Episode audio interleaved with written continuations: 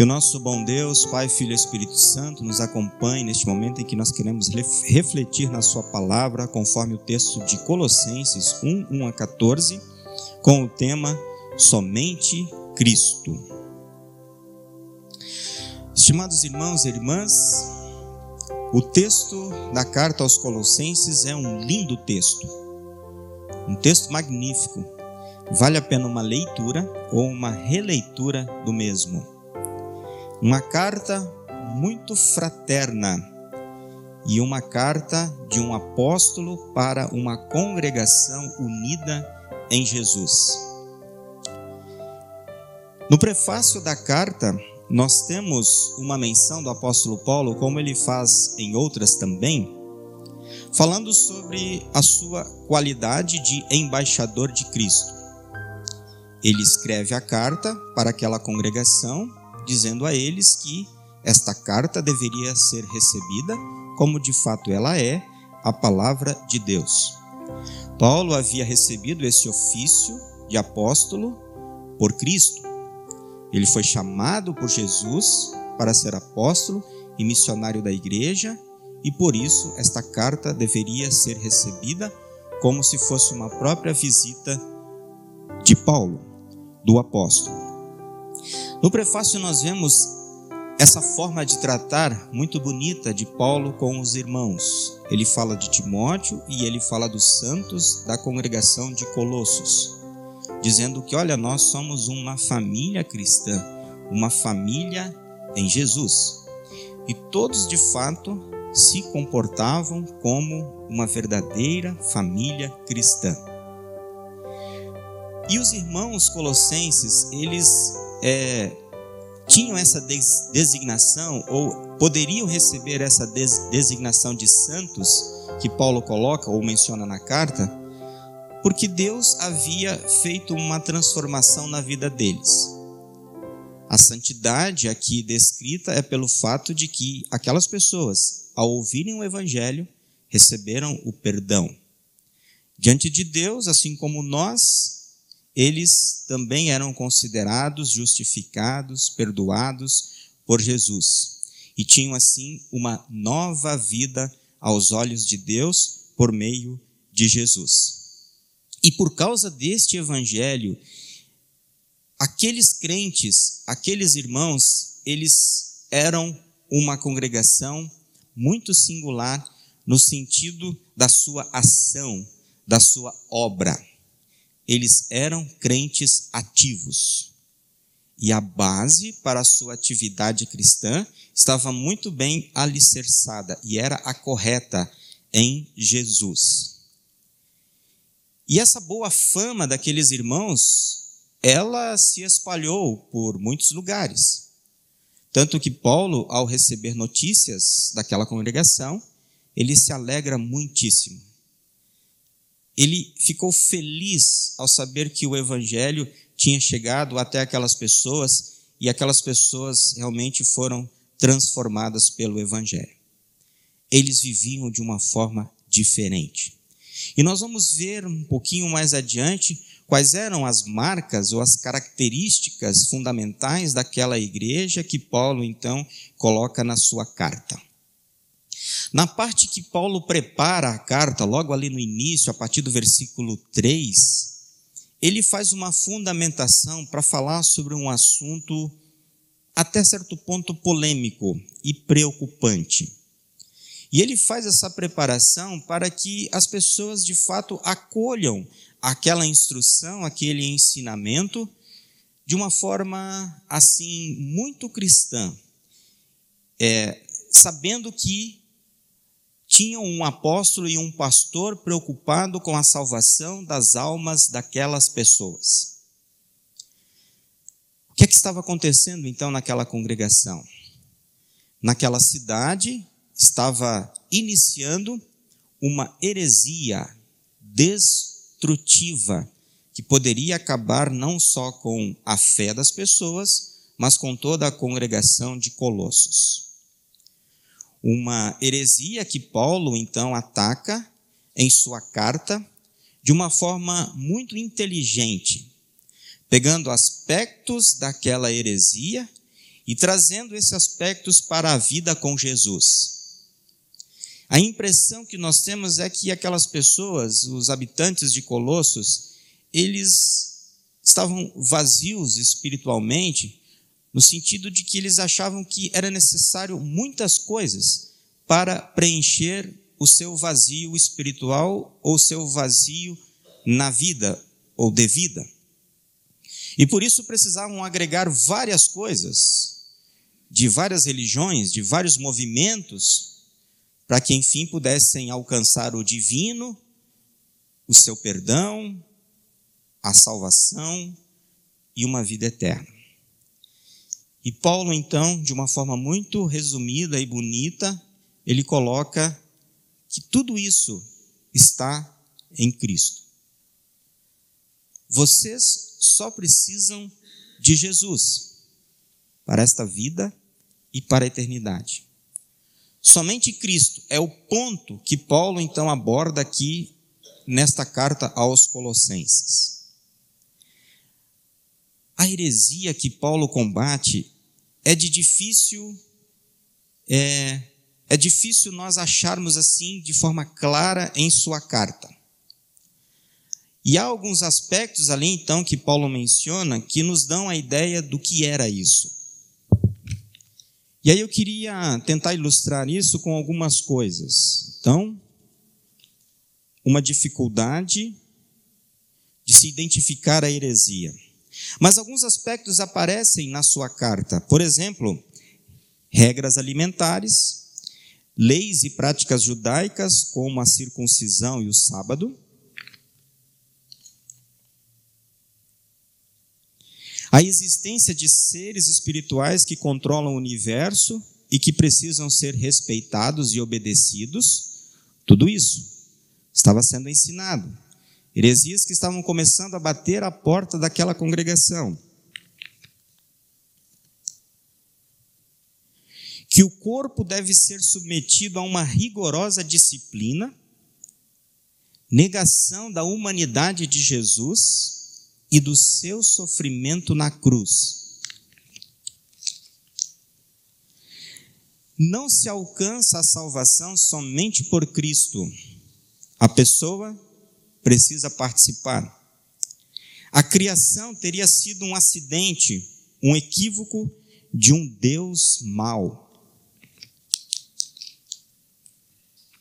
O pecado se tornava uma contaminação de fácil remoção.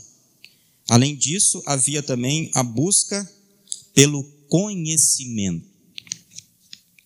O conhecimento como ingrediente importante e extremamente necessário para a salvação, a busca de Deus. O conjunto desse ensino deu origem ao gnosticismo, que mais tarde foi melhor elaborado e se tornou um movimento religioso, sempre combatido pelos escritos do Novo Testamento. Era o início dessa heresia dentro da igreja. A ideia central por trás dessa heresia consistia no fato de que Jesus não era suficiente para a salvação. E por isso, tudo isso precisava ser incorporado na vida de cada cristão, na vida de cada congregação. O Epáfras, que foi o pastor quem começou aquela congregação em Colossos, quando ele ouviu esses primeiros ensinamentos, ele ficou apavorado.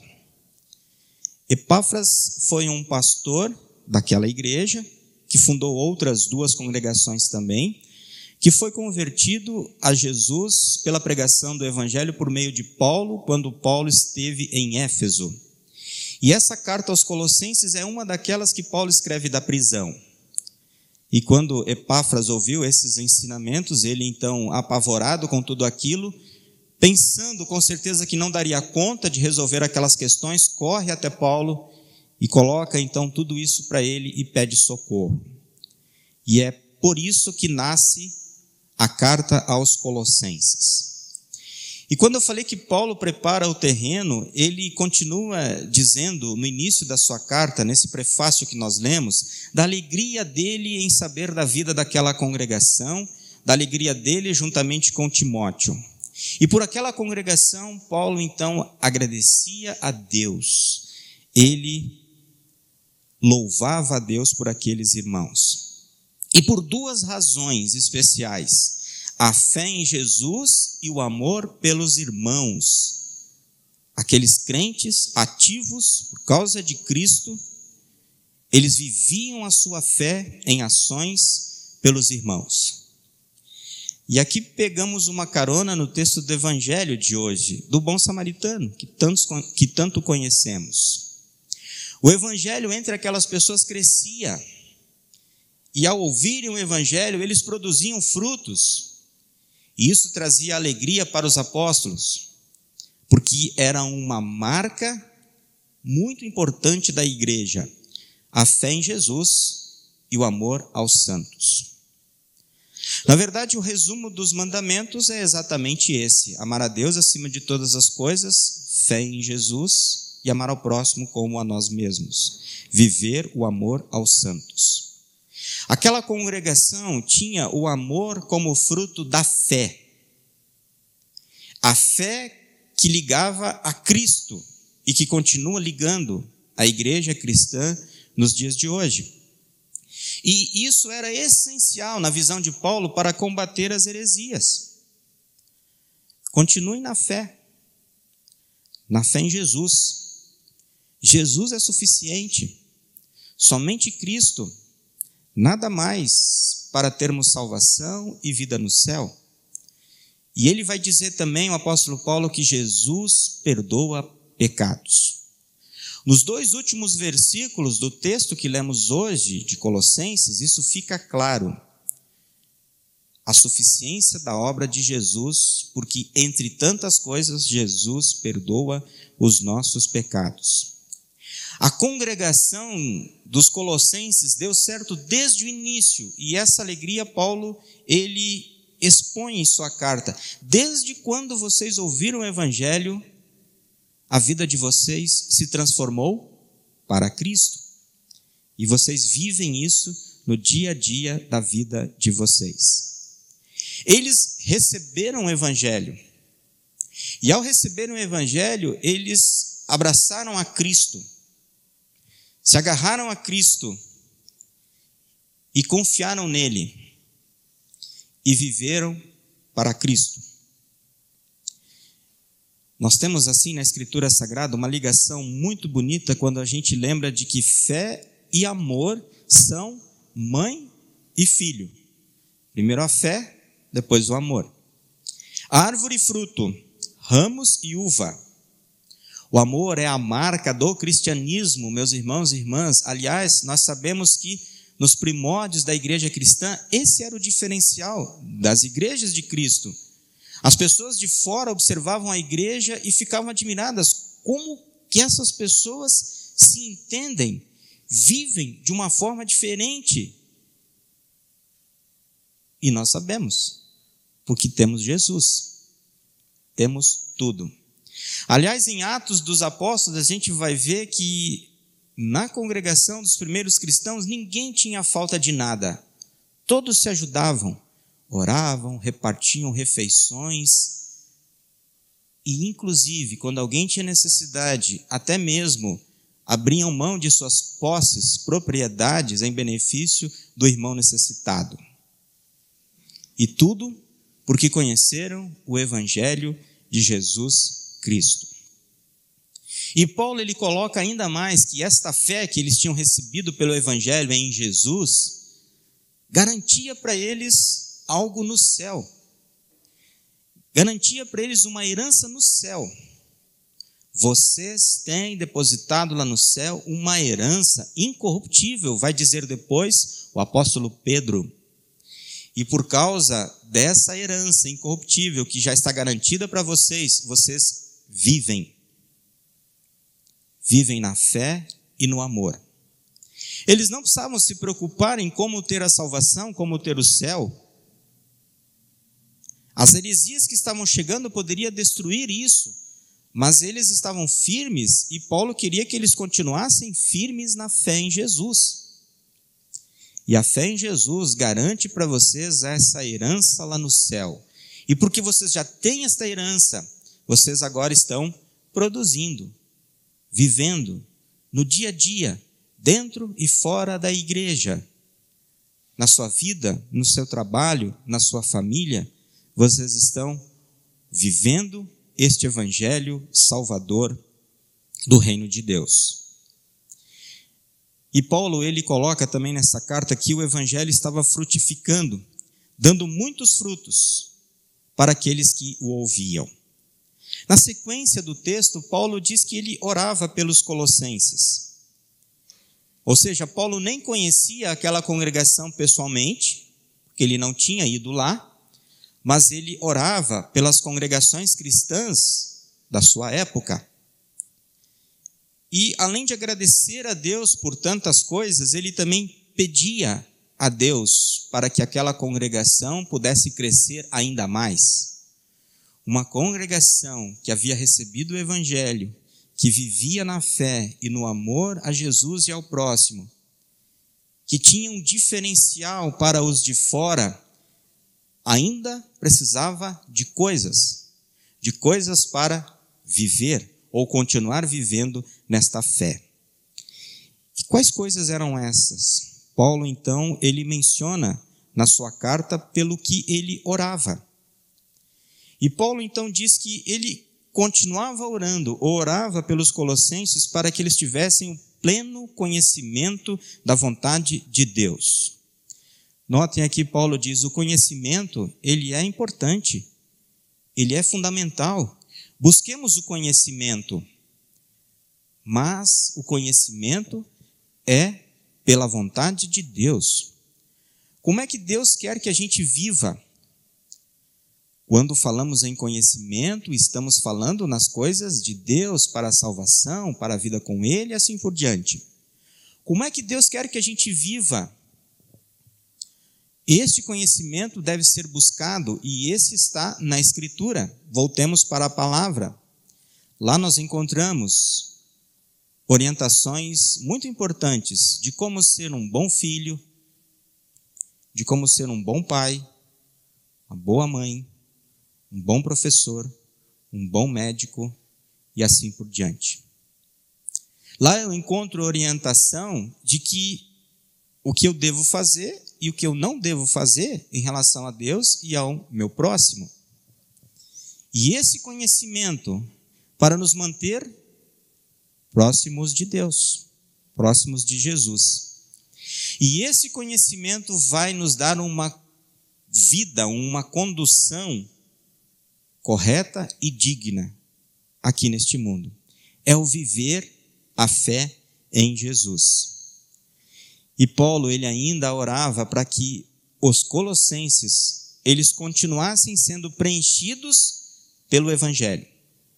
Que vocês continuem a receber o puro evangelho para estar, estarem firmes quando as heresias vierem. Quando as dúvidas aparecerem, quando não tivermos a certeza disso ou daquilo na relação com Jesus, que o Evangelho continue sendo pregado e que pelo Evangelho nós possamos ser de novo reconduzidos para o que realmente importa, somente Jesus. Ao falar da excelência da obra e da pessoa de Jesus, nós aprendemos com Paulo que por Cristo temos esta herança no céu. Que bênção para nós! Jesus ele nos serviu e nos resgatou. Agora não precisamos mais ter medo do diabo, do pecado, da morte. Cristo nos liberta de todos eles. Por causa de Cristo temos a vitória. Ela já é completa. Nós temos a certeza desta vida com Ele no céu. É uma esperança certa. Não é uma esperança com dúvidas mas é uma esperança que só falta o tempo para se concretizar. O céu é a nossa morada. Desde agora, de uma forma, ainda não estou lá, mas um dia será de forma plena. E Cristo nos garante isso. E somente Cristo. E é isso que Paulo está nos ensinando nesta manhã. Que possamos viver nesta fé cada dia da nossa vida. Na certeza que a gente também recebeu o Evangelho. Nós temos fé em Jesus. E agora nós queremos crescer no amor a Deus e no amor ao próximo. Uma congregação que vivia nesse amor. Talvez você esteja perguntando, mas como? Que amor é esse? O que é que eles faziam? Quais eram as atividades ou as atitudes deles para a gente fazer igual? Para a gente ser parecido com aquela congregação?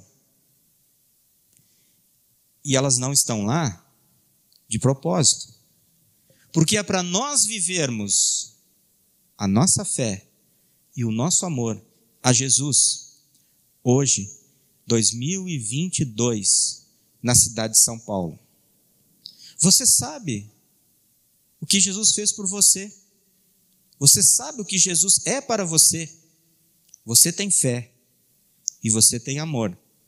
E agora, também porque você tem a salvação, vá trabalhar, vá servir, vá viver o amor, assim como todos nós queremos fazer porque é assim que a igreja cristã vive.